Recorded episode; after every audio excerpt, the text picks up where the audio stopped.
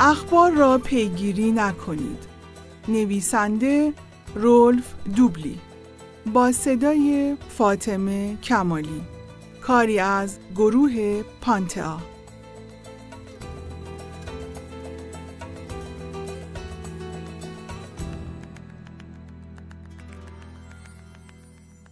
می توانستید صدای افتادن سوزنی را بشنوید.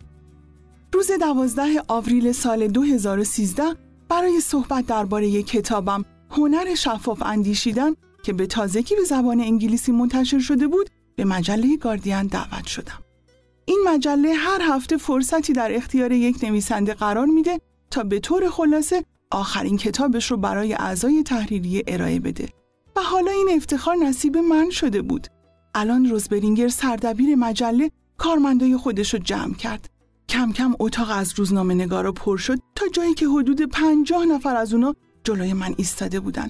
قهوه صبحگاهیشون رو تو دست گرفته بودن و در حالی که با همدیگه زمزمه می‌کردن منتظر بودن تا روزبرینگر بیاد و منو به اونا معرفی کنه. همسرم هم با من اومده بود. همینطور که سعی می‌کردم به خودم مسلط باشم، دستشو فشار می‌دادم.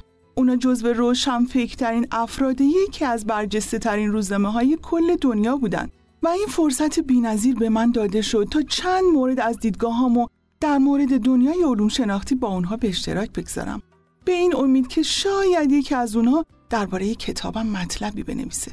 روزبرینگر گلوشو صاف کرد و همینطور که ایستاده بود به خشکی گفت: اخیراً که به وبسایتتون سر زدم به مقاله‌ای برخوردم. از شما میخوام در مورد کتاب جدیدتون چیزی نگید و در مورد اون مقاله برامون صحبت کنید. اصلاً آمادگی چنین چیزی رو نداشتم.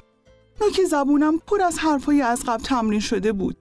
جملات مرتب و قانع کننده درباره کتابم که تو حالت ایدئال بدون هیچ گونه تغییر مسیری روی صفحه های گاردین پیدا می‌کردن. همه ی حرفامو با هم قورت دادم.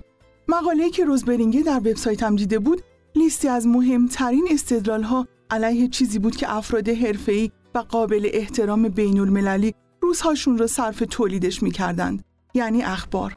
آخر سر دلمو به دریا زدم و شروع به صحبت کردم و دلیل پشت دلیل که چرا بهتره از اخبار دوری کنیم. حالا به جای اینکه جلوی 50 فرد موافق و همراه ایستاده باشم، مقابل 50 نفر مخالف بودم.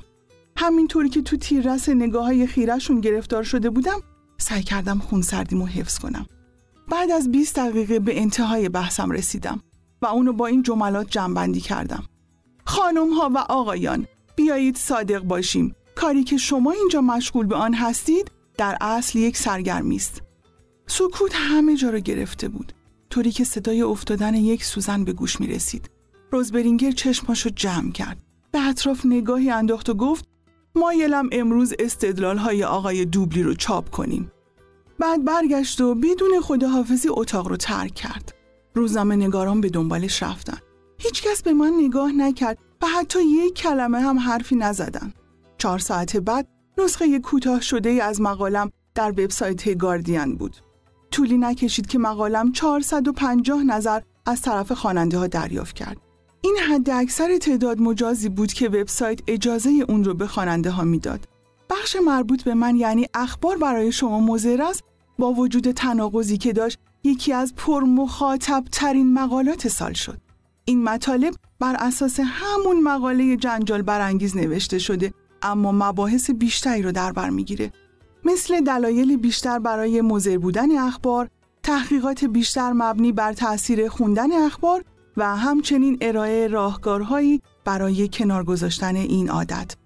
دیجیتال سازی اخبار را از یک سرگرمی بی‌خطر به نوعی سلاح کشتار جمعی تبدیل کرده که هدف اصلی اون هم سلامت ذهن ماست و باید نسبت به این مسئله آگاه بشیم. نکته قابل ذکر اینه که کم کردن اخباری که میبینید یا میخونید یک نوع فداکاری نیست.